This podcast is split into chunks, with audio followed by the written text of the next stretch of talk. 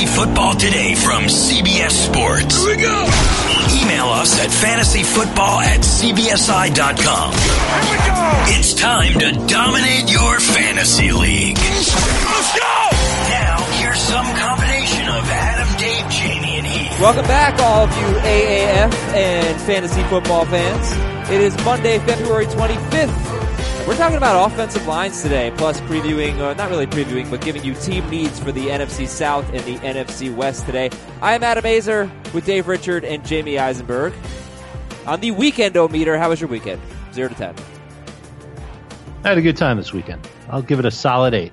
10. All right. All right, then we should have a good show. Lots, lots of sports. Adam, get ready for lots of sports for uh, young Andrew. I Oh. spent, uh, we had, uh, let's see, three baseball practices between, this is only between two kids. Three baseball practices and one basketball, one soccer. Oh, and my, uh, my baby turned one year, one, Yeah, I was about to bring up Oh. turned a year old Is- on, uh, Friday. is cake smashing a sport? Oh yeah, he was awesome. Best, best, best cake smasher of the three. He, uh, he actually stuck his face in the cake. No way. Yeah. I tweeted, like I tweeted I'd out the picture of it. It was funny. All right, happy birthday and uh, busy weekend for you. All right, I'm glad you're enjoying the off season a little bit. Um, Oh, you need to get ready. Yeah, I know. I'm not going to have three kids, so not too worried about that.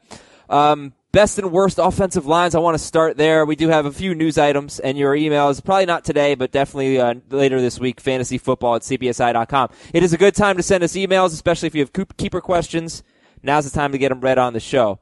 So, Dave, you sent me the uh, Pro Football Focus rankings of offensive lines, and what kind of jumped out to you as you looked at it? There aren't a lot of offensive lines that ranked highly in pass blocking efficiency and graded out well in run blocking. And when I say that, I mean like in both categories, both offensive line, both in both categories, an offensive line was top 10. Here's what we got. Atlanta was actually the best. They were fourth in pass blocking efficiency in seventh in run blocking. Baltimore, which is a lot more believable than Atlanta, top five in both. Uh, I guess that would make them the best. Kansas City third in run blocking, sixth in pass blocking. Philadelphia fourth in run blocking, seventh in pass blocking. That's not a surprise. The Patriots seventh in pass blocking, ninth in run blocking, and then Indianapolis. You knew that the Colts would be in here, right? Sixth in run blocking, tenth in pass blocking efficiency. Every other offensive line was outside of the top 10 in at least one of those categories, and plenty were toward the very, very bottom, including who do you think was the who do you think was the worst? Worst offensive line Buffalo. in pass blocking and run blocking. Bu- Buff- Buffalo is my guess. Adam guesses Buffalo. Jamie guesses Houston. One of you is right. One of you is wrong. It's Jamie who's right. Houston, 31st in pass blocking, dead last in run blocking. Bu- uh, Buffalo was oh not that bad in pass blocking, 14th, but they were 30th in run blocking. So Well, because their quarterback runs. I I guess that's true. I'm surprised that how the hell were the Colts only 10th best in pass blocking efficiency? Th- That's why these grades are, are not the best judge of anything. you don't think so?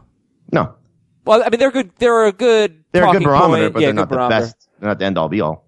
I mean, they gave up. Is there 18 an end all be all No. for offensive lines? That's No. the real problem. Right. Is that because because there's no end all be all, going off of something like this is okay.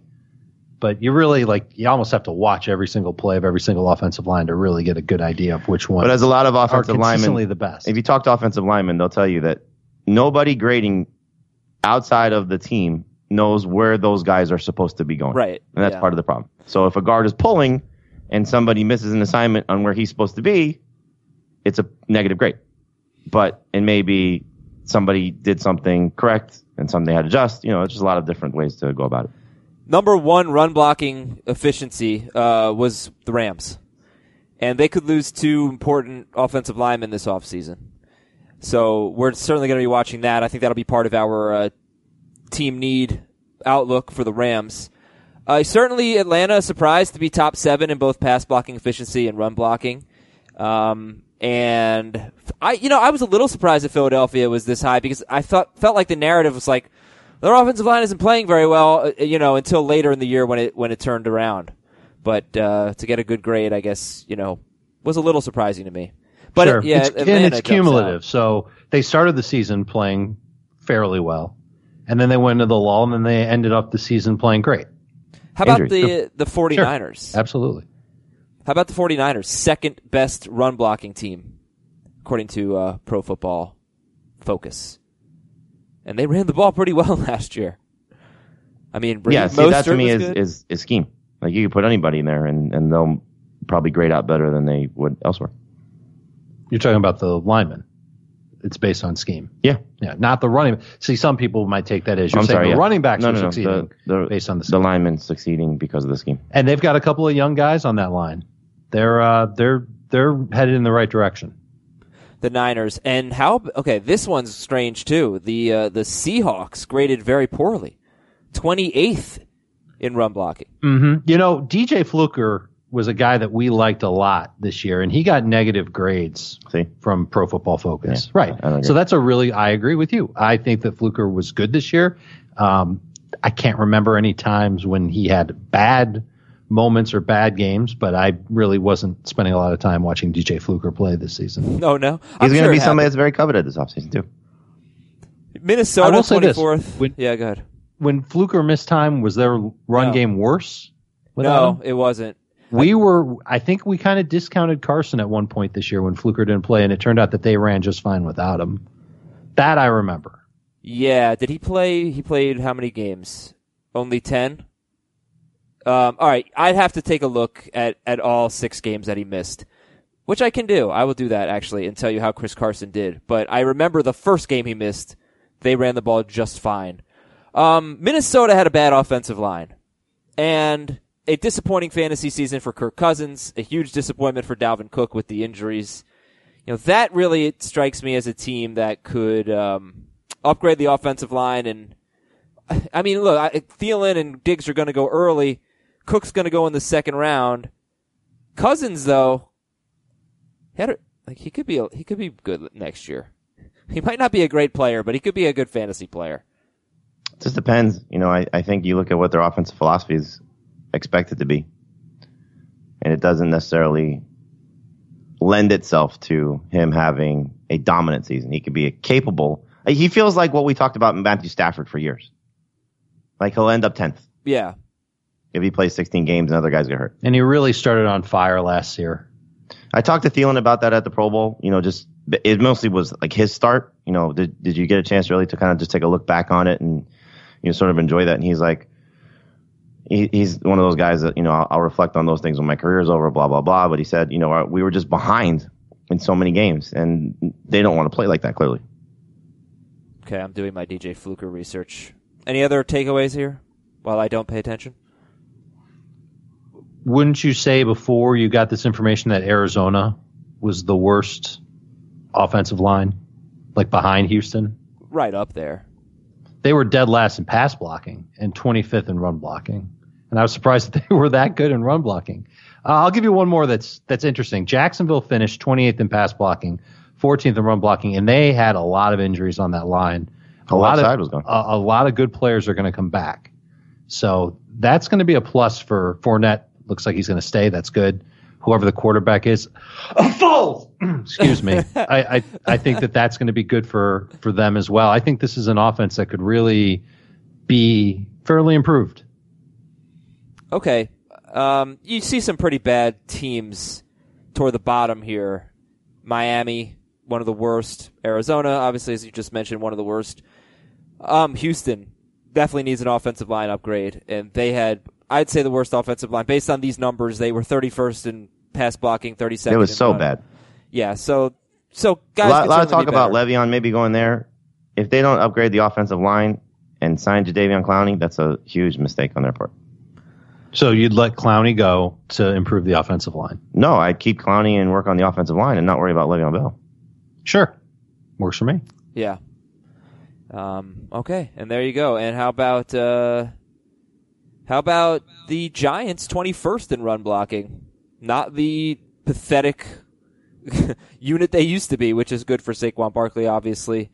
And um, they'll add I think that's. lineman. I think this is all the proof you need that this data is is good. It's interesting, but the number one overall pick in fantasy drafts in 2019 did very well last year with uh, an offensive line that was outside the top 20 at each metric. Zeke? No, he's not the number one running back in 2019. Yes, for me. Yes, for Heath. Saquon. Saquon is. This DJ Fluker uh, research is difficult to do, but I will say cause, because I was looking at Chris Carson's game log, but one of the games that Fluker missed, Carson missed, and they actually ran the ball. Rashad Penny had a huge game. This is the game against the Rams, um, where Rashad Penny had 12 carries for 108 yards and a touchdown. Mike Davis had 11 carries for 58 yards. Russell Wilson had nine carries for 92 yards, but you know it was the Rams. Uh, anyway, I don't think anybody cares all that much about that. News and notes for you, and that'll wrap up our offensive line discussion. Um, Rob Gronkowski told several teammates that he wanted to play another season, according to Michael Giardi of NFL Network. Delanie Walker is hopeful to be back for OTAs, and the New Orleans Times Picayune expects Josh Hill to be the Saints' starting tight end. So how about that tight end attack for you right there? I can't wait for him to lie to me at the uh, owners' meetings again, Sean Payton. I would have zero interest in Josh Hill. No, but I would like to see them maybe get Jared Cook. That'd be fun. Would be fun. You know, Josh Hill, I went through his entire career and I looked at all of his games with five or six targets. I think there were four or five of them. He had three catches for 38 yards in 2015, two catches for 23 yards and a touchdown in 2016. These are game by game. Later in that year, six catches for 74 yards, uh, three catches for 54 yards in the 2018 postseason. So these are his only four games of his career with either five or six targets. He never had more. And he did pretty did respectably in three of those four games. But I just don't believe that if Josh Hill were their starting tight end that he would you know, it's like this year. They're just like random guys catching touchdown passes. They wouldn't feature I, him. I just feel like we're chasing Saints tight ends right, right, right. year after year after year just hoping one of them can be what Jimmy Graham once was. Did it with Fleener, did it with Benjamin Watson. Are we really going to do it with Josh Hill? I wish they'd give Dan Arnold a little more an opportunity. Never trust a guy with two first names. If if they're going to go uh, the stay in house route. Well, I would say that Ben Watson was kind of a success story because he was, I believe, the number eight tight end in fantasy. It was 2015 and he had 74 catches, 825 yards, and, a, and six touchdowns. So we'll never chase Jimmy Graham because that's not going to happen again. But can we chase Ben Watson, 825 yards, six touchdowns? That's a startable tight end, especially with 74 it's, catches. Honestly, that's what I thought he might do this year. Yeah, he just he just couldn't stay healthy. Well, he, he got half of it. He had 35 catches, 400 yards. that doesn't count. He also is, you know, old and retiring. Um, so again, not a lot going on in the in the news world around the NFL, unless you have something to say about Delanie Walker or Rob Gronkowski. I'm surprised that Delanie's injury is lingering this long. Because there was some talk, uh, I think it was like October, that he was going to try and maybe get ready for the postseason if they made it. Yeah, that was a lot. So this, this is this is troubling because I mean he can still be a decent player for them and decent for fantasy. He could also be a cap casualty for them. They would save five million and change if they designate him a post June first cut. And he's I think the only way, years old. I think the only way they do that, they think he's done. Well, if he's slow to rehab, then yeah, it's fair. I mean, but if he can still if he can still play, I mean, you, you can make an argument he's still their best receiver. And yeah, as Dave just said, at 35 years old in August, uh, Delanie Walker. People, I guess, don't realize he's had such a good career in his 30s. But yeah, he dude's old. He was Vernon Davis's backup in San Francisco, started his career. He's almost older than I am. I'm a month older than him. Two months. I forgot my birthday. He's way more talented, though. I guess so. Uh, Juju Smith Schuster played p- pickup football in a Florida ball. It was weird. Did you guys see my the video? My kid showed me. Yeah. He's amazing. He's fun. I just hope he doesn't get swallowed up by defenses with Antonio Brown out there and expectations are too high. Okay, listen. I'm going to say something here. I'm going to say it. Uh, ben Roethlisberger's not being a good teammate when he calls people out on his radio show, and the Steelers are are the the organization, the front office. Like, you got to call Ben out too, okay? Because this they, is partially they, they his fault. Unraveling. They completely. are. Yeah, it's I mean, amazing. The, the like, last just two, the whole deconstruction of this team. I yeah, the last two off seasons have been really bad for them. They don't have Le'Veon Bell anymore. They're not going to have Antonio Brown anymore. Like Ben Roethlisberger's partially responsible for this. And you can't just you let mean, him. You mean the 52 kids in the locker room? I'm sorry. Like, you can't just let him talk about people like that in public, uh, airing it out on the airwaves. Like, step up and be like, no, Ben's wrong too. It's so weak for them to be like, no, Ben's our leader. He's allowed to do that. I was very disappointed, very weak. But I think they were just backed into a corner because they've already lost two of their three best players, and they don't want to. they're not losing They're not going to lose off the roster, Ben Roethlisberger. But you don't want to, you know, you don't want to have be on bad terms with him. No, but I mean, They're like you have James Harrison saying Mike Tomlin's at fault here because he's allowing stuff like this to happen. I mean, you, you know, you think about some of the things that have gone on, just the small things. You know, Antonio Brown recording the the stuff in the locker room, things Yeah. like that. Um, the off-field things, you know, Le'Veon Bell getting suspended, things. You know, it just it, it it it's it's been like a slow unraveling, and now it's just like feels like it's completely coming undone, which is which is unfortunate if it does happen because they've been such a good team for so so long under this regime. Do you guys feel like they're a playoff team next year? Yeah, I feel like they should be, but there's so much going against them. And you guys mentioned there, there. It feels like there's an unraveling going on.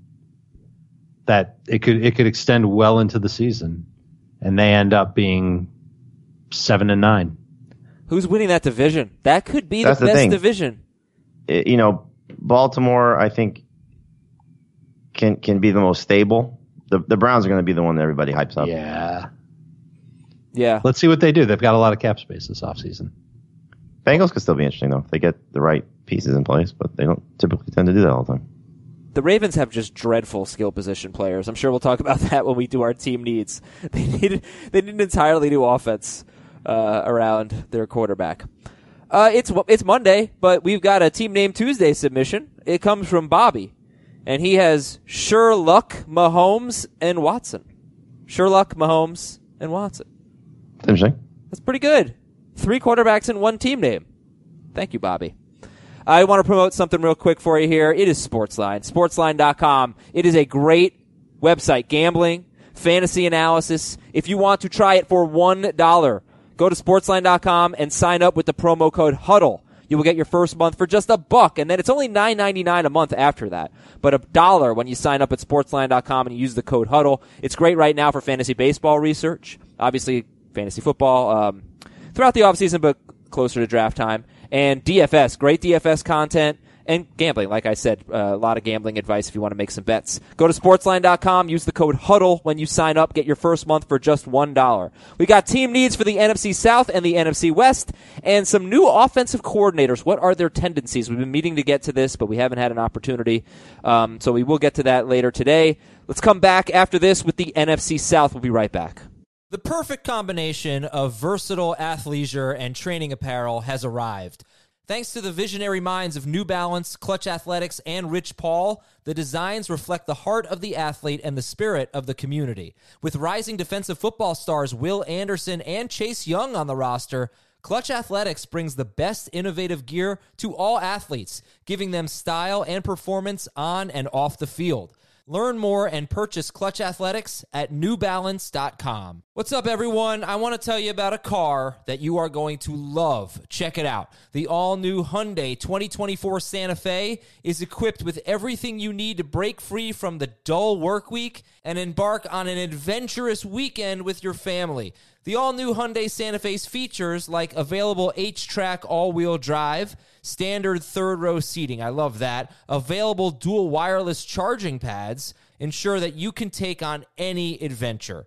So let's say you're ready to take the family on a camping trip or something like that. The Santa Fe is perfect for you. You've got all wheel drive. You can load everyone up in the third row. It's time to start being adventurous, and you need the right car, and that's the Hyundai 2024 Santa Fe. Learn more about the all new Hyundai Santa Fe at HyundaiUSA.com. Call 562 314 4603 for complete details. Start in the NFC South with the Atlanta Falcons. And uh, Jamie, I gave you this division. Dave gave me the NFC West team needs. Jamie, the NFC South team needs. What do you think the Falcons need as they enter their offseason? Offensive line and running back depth, uh, assuming that Tevin Coleman is gone as expected. Um, you know, you look at the offensive line, they gave up 42 sacks. Last season, Ryan was hit a career high 108 times, so he wasn't exactly uh, uh, protected as well as he usually has been. Wait, wait, wait. They were fourth in pass Yeah. blocking efficiency. I'm happy to hear that for them. Um, so they obviously must have been one, two, or three in the previous uh, uh, few years based on Matt Ryan's um, uh, body. Um, in any event, uh, Alex Mack was a Pro Bowl center. They could use some upgrades uh, along the line, but I think that's something that they are planning to address, which will obviously help an offense that's filled with skill players, especially in the passing game when you have you know Julio Jones, Calvin Ridley, and, and Mohamed Sanu and Austin Hooper. Um, Hooper. So I, I think you know for for what our perspective is, if they can help improve the line a little bit, and then give some semblance of another body potentially to their backfield because if Devonta Freeman can't hold up and Ito Smith didn't hold up last year when he was, you know, put into that starter's role at the end of the season, um, those are two spots I think that will be interesting to keep an eye on. So I'm gonna go ahead and make a case for Devonta Freeman. Where do you guys think he gets drafted? Like, is he a top 15 running back, top 20? Freeman. Uh, if we get to camp and he's or OTAs and he's healthy, I, I think you know you look at him as a top 20 ish type of guy. Uh, he was number one in 2015, number six in 2016, and 13th in non PPR, 14th in PPR in 2017, but only had 196 carries. When he got the work, he was great. You know, I've given this stat a thousand times, but it's been a while. 2017, Freeman had five games with 18 to 24 carries, and he averaged 20.8 fantasy points per game in PPR. Uh, he would have been the third best running back in fantasy based on those games. That's a lot of work. He had eight games with 12 or fewer carries, and he only had one good game. Um, and I'm excluding week 10 when he got hurt after two carries. So he basically played 13 games and was a top 14 running back. I think he's going to be underrated. Uh, if they commit to Devonta Freeman, at least give him, let's say, 230 carries, something like that. He had 227 in 2016 and was the number six running back, but he gets a ton of work in the red zone. He scores touchdowns, very good in that category. They should have a pretty good offense. Um, I think Freeman's got the chance to be very underrated, guys. It's got to be healthy. That's the biggest thing. You know, I, I think, you know, we, we, we spent a lot of time the last couple of seasons saying how good Tevin Coleman could be if Devonta Freeman is not there. Well, how good could Devonta Freeman be if Tevin Coleman's not there? Yeah, now? right. You know, so Ito Smith may be um, a successful complementary option, and, and again, could be the Tevin Coleman. Uh, we talked about this a couple shows ago about what he could be if, in fact, um, he gets that opportunity to be the number two guy, and, and, and if Freeman can't stay healthy. But look, if Freeman starts to get more work, you know, the 2016 season, I believe, was with Dirk Koetter, right? Wasn't Koetter there 14 16 as the offensive coordinator? No, Koetter's been in Tampa Bay at least three years, if not four. So he was 2012 to 2014? I b- believe that's right. Maybe so. Yeah, no, 2016 was their Super Bowl year. So um, that was Shanahan. Uh, or 2017 was Super Bowl. Um, in any event, uh, I, I think you look at what what Freeman could be. Yeah, if he's healthy, he's going to be a great bounce back candidate. He just, I, I don't know if you can count on him to get over 15 carries very often because in 2017 did it a bunch. But it just depends on Coleman on, on, On- Coleman's replacement. No, he didn't do it a bunch in 2017. He did, only did it five times, and he was great every time. But they also didn't use him enough in the passing game. You know, that was kind of my, my big issue in 2017 with Devonta Freeman. Um, he only had 36 catches in basically 13 games, officially played 14. That's not enough. He's a really good weapon, and they need to involve him more in the passing game. But, Sure. But again, at the end of the day, he was a top 14 running back, and he basically played 13 games. He's just very good and needs to be involved and needs to stay And- healthy. w- when we talk about Dirk Koetter a little later on, you'll like what you have to hear about how running backs play a role in the passing game.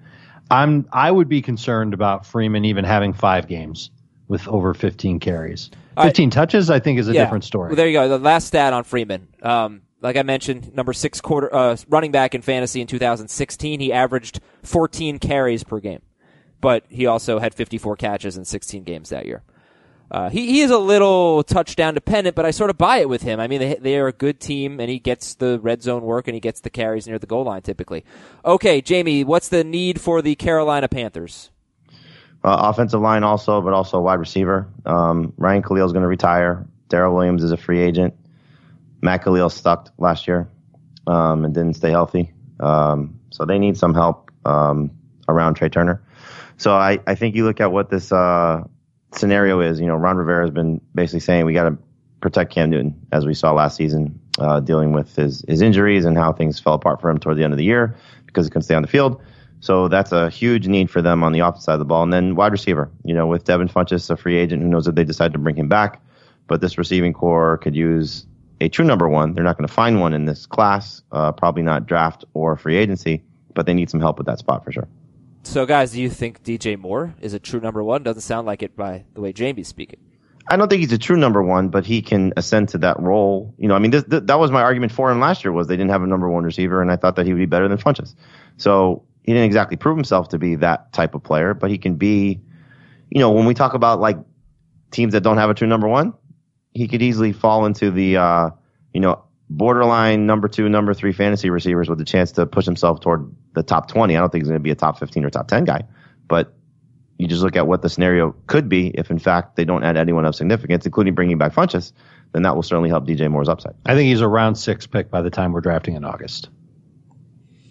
Okay, what would prevent that? Like, if they bring someone in, would you be less willing to take him in round six? That's it's pretty high. It's a pretty big investment in DJ Moore.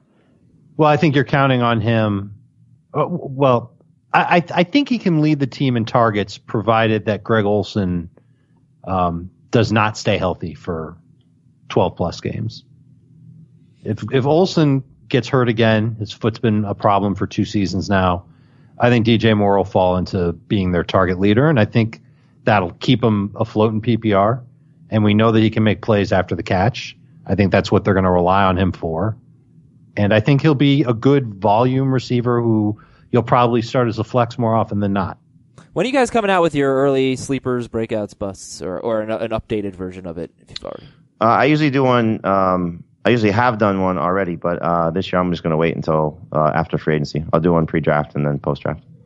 Ian Thomas going to have to be in there, right? If Olsen's done, Olsen said at the Super Bowl that he still wants to play. It was funny because um, uh, we talked to him on Radio Row, and he said, uh, you know, in in the past tense, um, uh, Pete Prisco Drink asked him about some of the elite tight ends and his thoughts on them, and I think he phrased it somehow like, uh, you know, you used to be one of those guys. He's like, what do you mean used to be? By the way, I'm gonna gonna drink. Um, Gotcha. Very thirsty. Thank you. Uh, New Orleans. All right, Jamie. What's the team need for the Saints? we kind of talked about this already. Tight end. You know, I think you just look at it. Their offense is uh, is pretty solid. I think they could use a, a receiver as well, um, and some running back depth. But you know, if they address the tight end spot, and that would I think eliminate the need for another receiver because with Ginn back healthy, with Tre'Quan Smith there, obviously Michael Thomas, and what uh, what Kamara will do out of the backfield, but. Um, it, I think it's either tight end or receiver. I think it kind of goes hand in hand that they need to address one of those spots. But tight end would be the glaring need because, like you just said, Josh Hill is expected to be their starter, and that's not exactly very attractive. Um, and then with Mark Ingram, if he goes, who's going to be the complementary option? Really, more so backup to Kamara.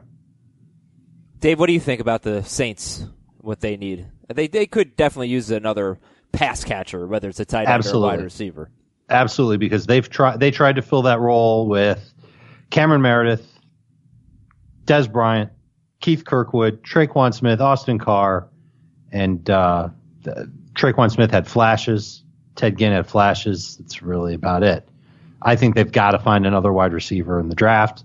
I think they can just add another running back. I don't think they have to re-sign Mark Ingram if he comes back to the team on a team-friendly deal that makes sense for them, sure, they'll bring him back. But if he's looking for a bigger, you know, one last contract before he's out the door, I don't think he'll belong in New Orleans. Saints don't have a first round pick this year. That's going to hurt them in their chase for whatever they need. It's not just it's not just receiver, it's not just tight end or backup running back that they need. They've got a couple of holes on defense, especially on that D line. Uh, if they start re-signing their guys there, then that'll help things out. But they're they're going to be hurting a little bit, so they're going to have to be real choosy about what they do. And I think that that's what hurts Mark Ingram. Like the contract that he's going to have to come back to is going to have to be a sweetheart deal for the Saints. You know, I'm looking at Ted Ginn's game log right now, and I'm just gonna make the case for him as like a late round flyer because he was getting about seven targets a game during the regular season. He did not play much, and then he had seven targets against the Eagles and six against the Rams. But if he's getting more than hundred targets, there's going to be because seven per game is a 112 pace target, uh, 112 target pace. Excuse me. If Ted Ginn's getting 100 targets, you know he's going to be up and down because that's what Ted Ginn is a big, big play guy. He's not going to catch a high percentage or anything, but I mean, he's probably going to show up as a number three wide receiver. You know. I, I would say probably closer to number four, but I, your, your point is dead on. You know, he's somebody you take with one of your last picks, especially if you're playing a three receiver league.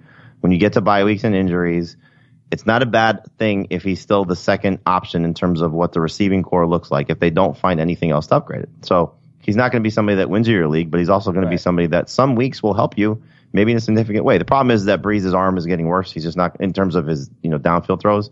So what Ginn does best is not exactly being accentuated by where Brees is now in his career. You know, you saw that with some of the throws late in the season, but still, he he's going to get schemed up enough. He's going to see a lot of single coverage, and in this offense, uh, he's proven to be you know successful at times and successful enough that he can help your fantasy roster from time to time.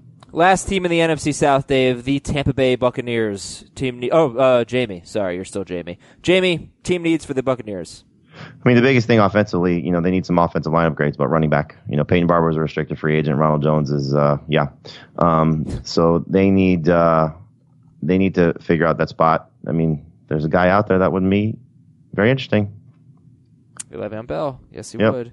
Yep. Tampa Bay. We're going Uh, to talk about that depending on when you're listening to the show and about, uh, well, you can watch on VOD, about uh, 20 minutes on uh, CBS Sports HQ. and I was pretty surprised to see Tampa Bay t- ranked 20th in uh, pass blocking, but 27th in run blocking. You know, made sense. In fact, I wouldn't have been surprised if they had been lower. They had a bad offensive line. The Buccaneers had the fourth worst running game in the NFL, 22nd in rush attempts, second to last in yards per carry, ahead of only Arizona. So if Bell goes there behind an offensive line that's going to be worse than what he played with in Pittsburgh, clearly. Um, level of excitement, or give me top 15 overall pick, 10, Yes. 12. Probably top 12. Not for me, but uh, I, I would like the landing spot just because of Bruce Arians. But he's he's going to make me nervous no matter where he goes. So I'm probably the wrong person to ask. But I, I think it's a favorable destination, you know, more so than the Raiders or Jets or one of those money grab type of spots. Okay, Dave Richard, let's go to the NFC West and tell me what the Arizona Cardinals need. They need a whole new offensive line. Their left guard and right tackle are both free agents. They're not coming back. They need to upgrade at the other three spots.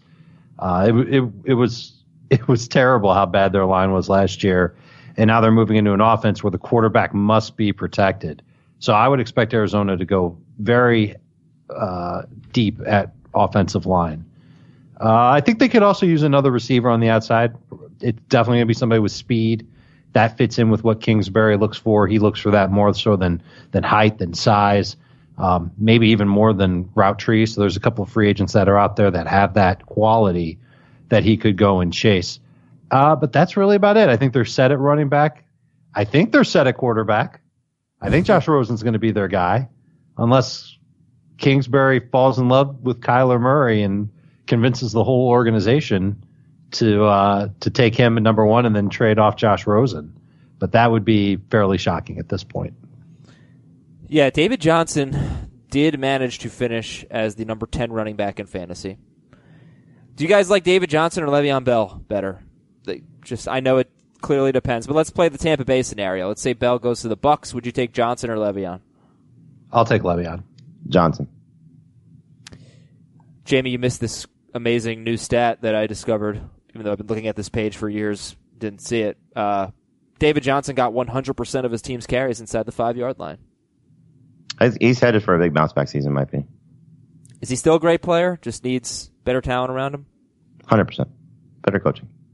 I mean, if David Johnson isn't a, an example of how dependent football players are on the talent around them, you know? I mean, he's been the number one running back in fantasy. And last year he wasn't really that good. I mean, he was 10th, but he played all 16 games. He had over 300 touches. Um, was not really his fault, I think. Probably feel confident saying that. All right, how about the Rams? The Super Bowl runner-up Los Angeles Rams, Dave. They uh, well, let's see what happens with Andrew Whitworth. There's talk that he'll retire. If he retires, then they need a new left tackle. Their left guard, Roger Saffold, is a free agent. So right off the bat, the blind side of Jared Goff is very much up in the air. They need a back quarterback as well. No one cares about that for fantasy, and that's really about it. So because they don't have anything that's really exciting for fantasy purposes, I'm going to make something up. All right.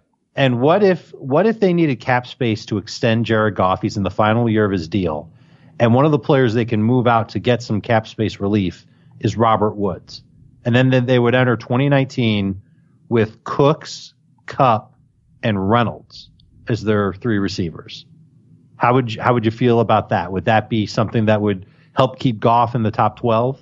Losing his best receiver. Losing Robert Woods. I, no, he still has Cooper Cup.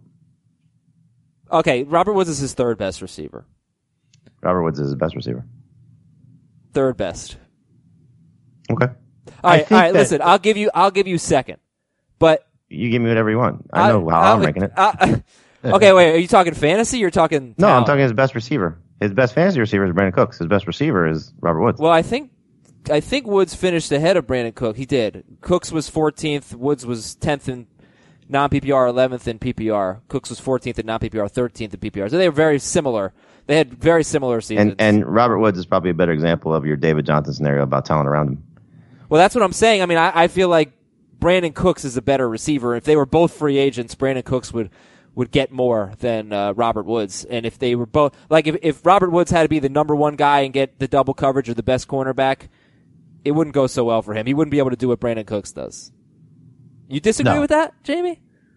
Uh, no, in terms of what their their skill set is, but I think Robert Woods and what he means to the Rams is more important than what Brandin Cooks means to the Rams right now.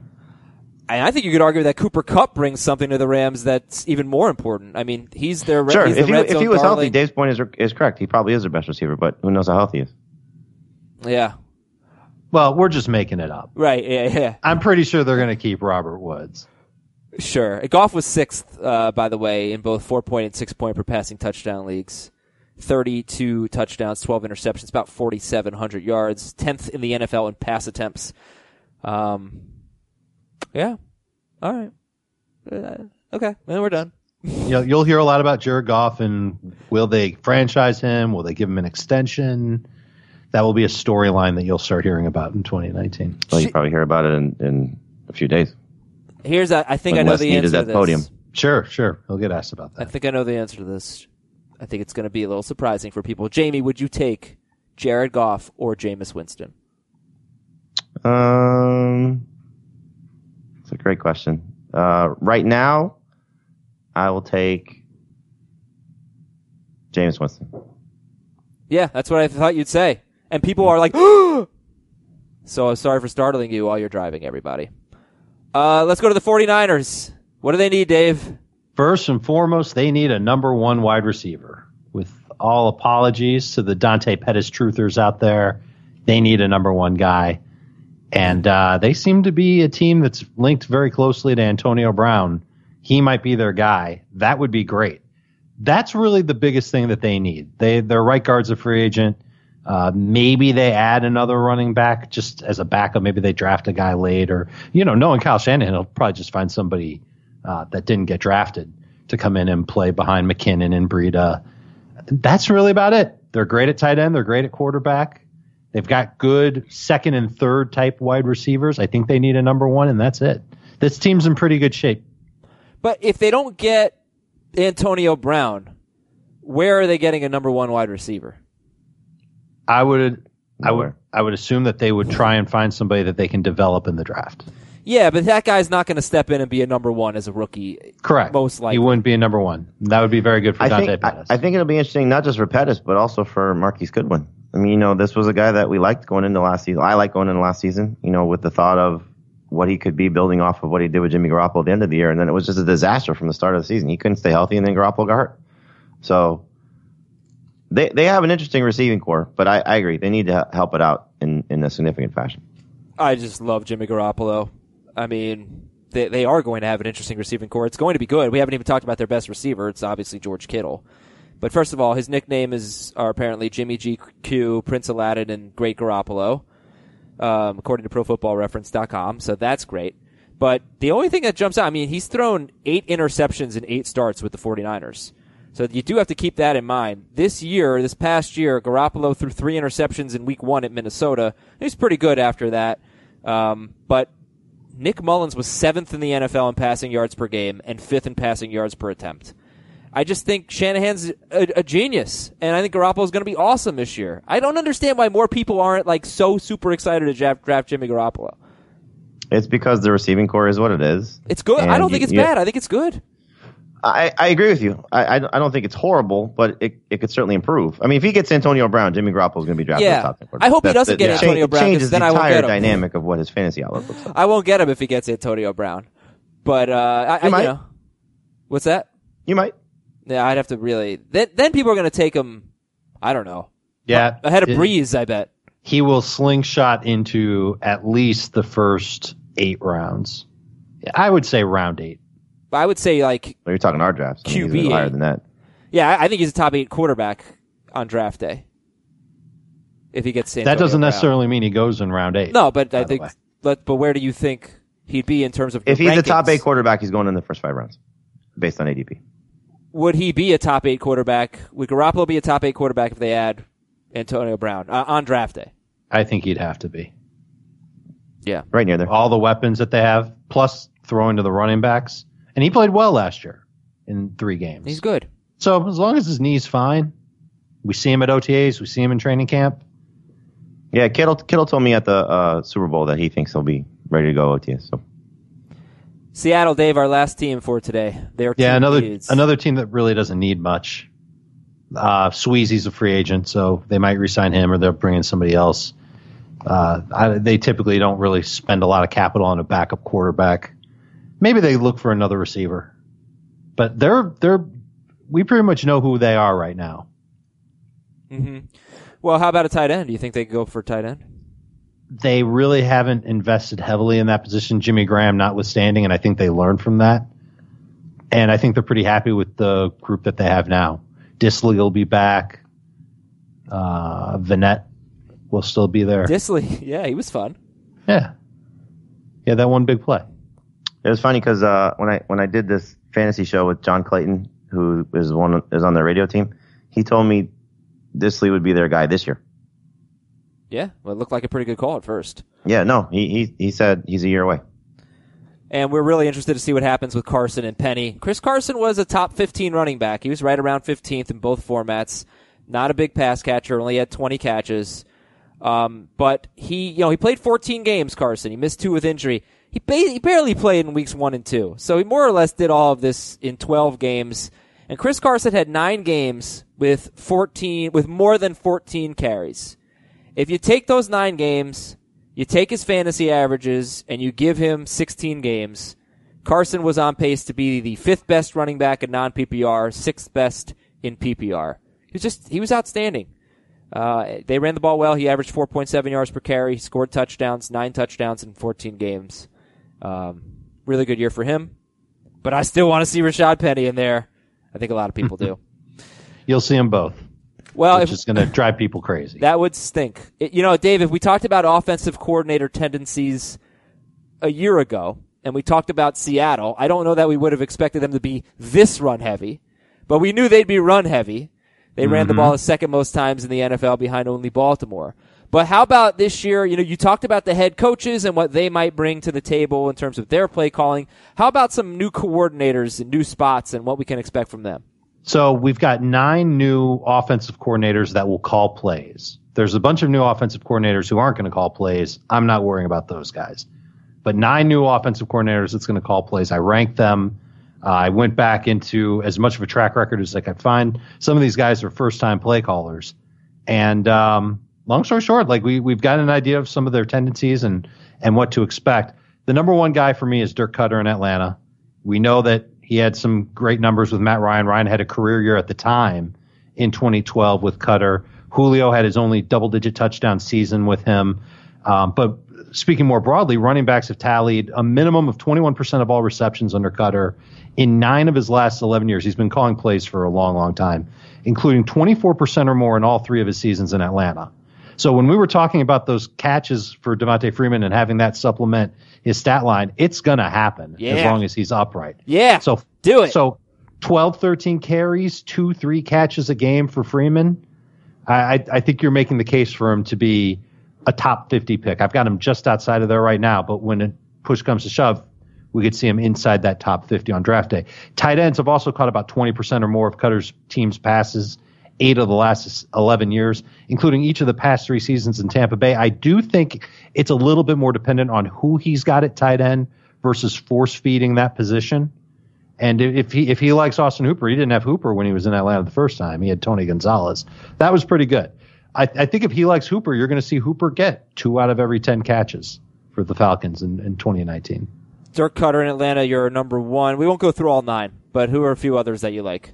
My second favorite one is Kellen Moore with the Cowboys, who has yet to call play in the NFL. He's taking over for Scott Linehan in Dallas, and the big complaint with Linehan is that he wasn't creative. Kellen Moore has been, he's a coach's son. He was on Boise State and they ran a bunch of fun plays when he was their quarterback. I think he's going to be outstanding for them. Really? I think he's I think he's going to come up with ways to really utilize Cooper, utilize Gallup, find something at tight end, make Dak throws e- make passes easier for Dak, make plays that are easier for Dak to throw downfield. And I think he's going to continue to lean on Zeke. He's only 31 years old. I think he's the next Sean McVay. Oh, Jamie, the I, NFL. let, let me get Jamie in there. What do you think? You as excited or in the ballpark of excitement level for Kellen Moore? No, I don't. I don't think anything changes for what Dallas does. He he may get credit for it, and he may become the next Sean McVay, but I don't think anything changes for Dallas. You kind of know what they are. I think it keeps Dak closer to the top 12 than uh, some people might think. I'm kind I, of excited I, I think Dak. this is as status quo as a team that you will find from what they did a year ago. I think there's a couple For a teams that are like that, but I don't think Dallas is. I think they'll be a little bit more aggressive and a lot more fun. DeFilippo's in Jacksonville. I think you can assume that there's going to be a lot of passing going on there. That might not necessarily happen. I think they'll be closer to 55 45 pass run. I don't think it'll be 60 40 like it was when DeFilippo was in Minnesota. Darrell Bevell is in Detroit. I know that Darrell Bevell is associated with running the football, but he had Adrian Peterson and Marshawn Lynch as his running backs. I think he's smart enough to lean on a good running back when he has one. And hopefully he does that with Kerryon Johnson. If Kerryon proves it, then you're going to see Kerryon Johnson get fed the ball a lot. And I'm looking forward to that. I'm, I'm curious about Chad O'Shea with the Dolphins. I think that offense is still going to be pretty bad, but I think O'Shea will make the most out of his players. He's bringing that same offense that he uh, learned from Josh McDaniels in New England. I think he'll be fun. Kevin Stefanski, I don't, I don't even know if he's necessarily going to be the full season play caller in Minnesota.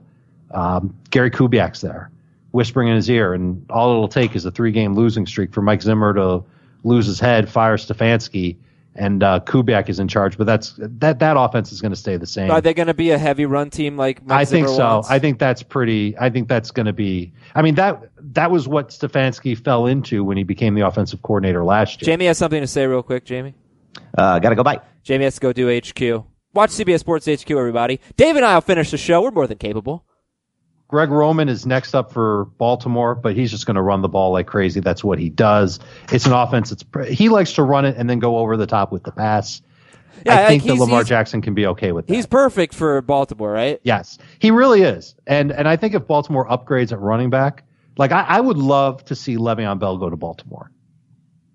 For not just for the storyline purposes, because he's going to take on Pittsburgh Yeah. twice a year. I know. But yeah, I- just It that backfield. Lamar Jackson and Le'Veon Bell, I think that they would be a nightmare for for teams to defend. Um, the last two that I don't like, Rick, Rick Scangarello with Broncos. Um, he's been around for a long time. It's his first time calling plays.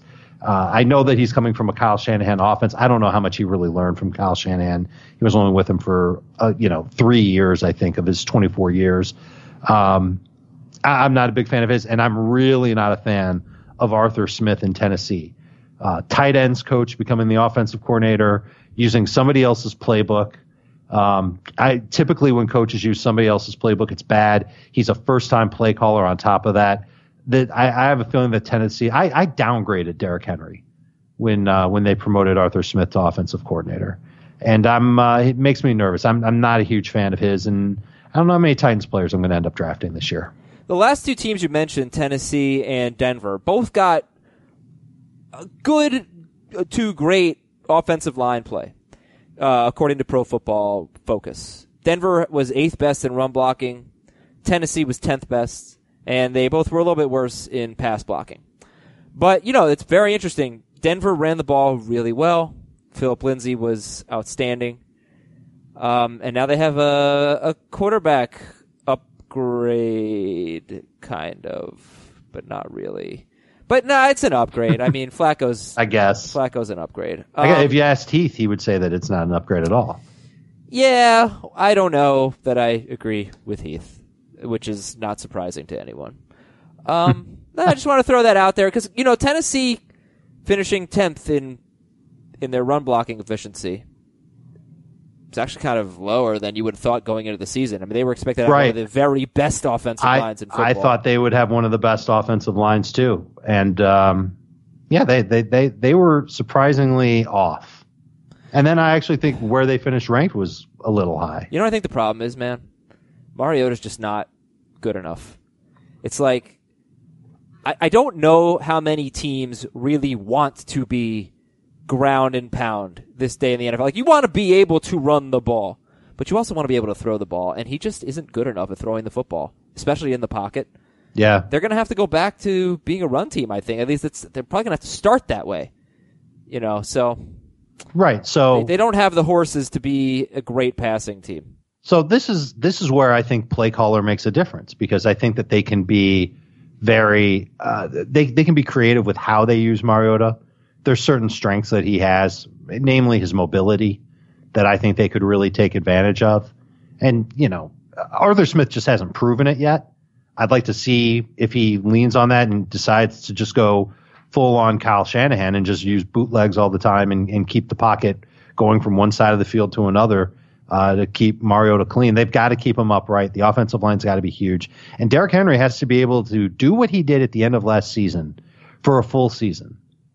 And if he if if he Oh. Yeah. stinks, he if he gets hurt, this whole thing could collapse. Yeah, I can't believe they um, almost made the playoffs last year. they had a pretty Yeah. good year. So I want to go back to Kellen Moore finish on this. Do you think Ezekiel Elliott's still going to be a 300 plus carry guy? Sure, sure. Then Because how, I don't think I don't think Kellen Moore is going to come in and, and make him share. Then how is how is Dak Prescott? I think gonna, it's just I think it's going to be a matter of efficiency. Okay. because b- bef- with with Linehan there was definitely some stale elements to the offense and predictable elements to the offense. And I just I think that Kellen Moore is going to dial up some fun stuff in the red zone. all right. Here's Adam's theory since Here, no one asked. hold on. If if, right, if go ahead. anybody wants just the what really helped sell me on this, you can find it on YouTube. Is remember when Gruden had those quarterback camps Mm-hmm. on uh, ESPN? Yeah, He'd sit down with the draft. I mean, I never prospects. watched them, but I remember them. Go watch the Kellen Moore one. Why? you will learn a lot about Kellen Moore and his background and and his philosophies. And now that he's in charge of calling plays and he's sticking with the same offense, it, the offense that so so like Arthur Smith, he's taking over the same playbook from Linehan, but the difference is that this probably would be his playbook anyway. Because he, he he's Linehan's guy. Linehan had Kellen Moore on his team for like five years. Well, this- then why this do we think he's going to be so much anyway. different? Just a new set of eyes. I, I think it's as simple as new set of eyes and 20 to 30 new plays on top of tweaks to old plays. All right, I think eh, I- I, think he'll be special. I need to get this off my chest. Dallas Cowboys coaching staff unfairly maligned. Scott Linehan unfairly maligned.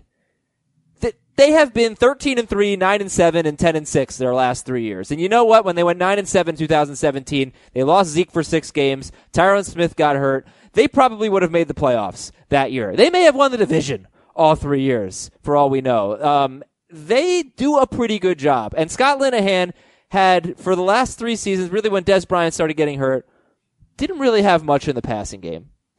And obviously had a great running game. I don't understand why everybody's so pissed off about the way the Cowboys perform. You know how many teams in the NFL have, let me see, what is that, 32 wins over their last three seasons? Very few, I'm sure. I don't know how many, but I'm sure it's very low. Cowboys have done a nice job. Their coaching staff's done a nice job. They play to the strengths of their team. This has nothing to do with Kellen Moore, by the way. I just want to say, Scott Linehan, I've got your back. Wherever you are listening right now, I've got your back. Scott's listening. Of course. He's one of our Why'd you lie to me about. Gallup, Scott? He's listening. All right, Uh, I think the defense had done. a huge. There's a reason why Dallas. Their, Oh! their defense was played. They they were coached. Their so defense well. is very is coached very well every year by Yeah. Marinelli. Well, every that's year. part of the reason why they're nine and seven or better. Okay, but th- what do you want them to do on offense? They have like they have a great offensive line and a great running back, so they run the ball a ton, and they win a lot of games. Okay, Dave, thank you very much. Jamie, thank you very much. Listeners, thank you very much. I'm Adam. We'll talk to you on Thursday. Na, na, na, na, na, na, na. na.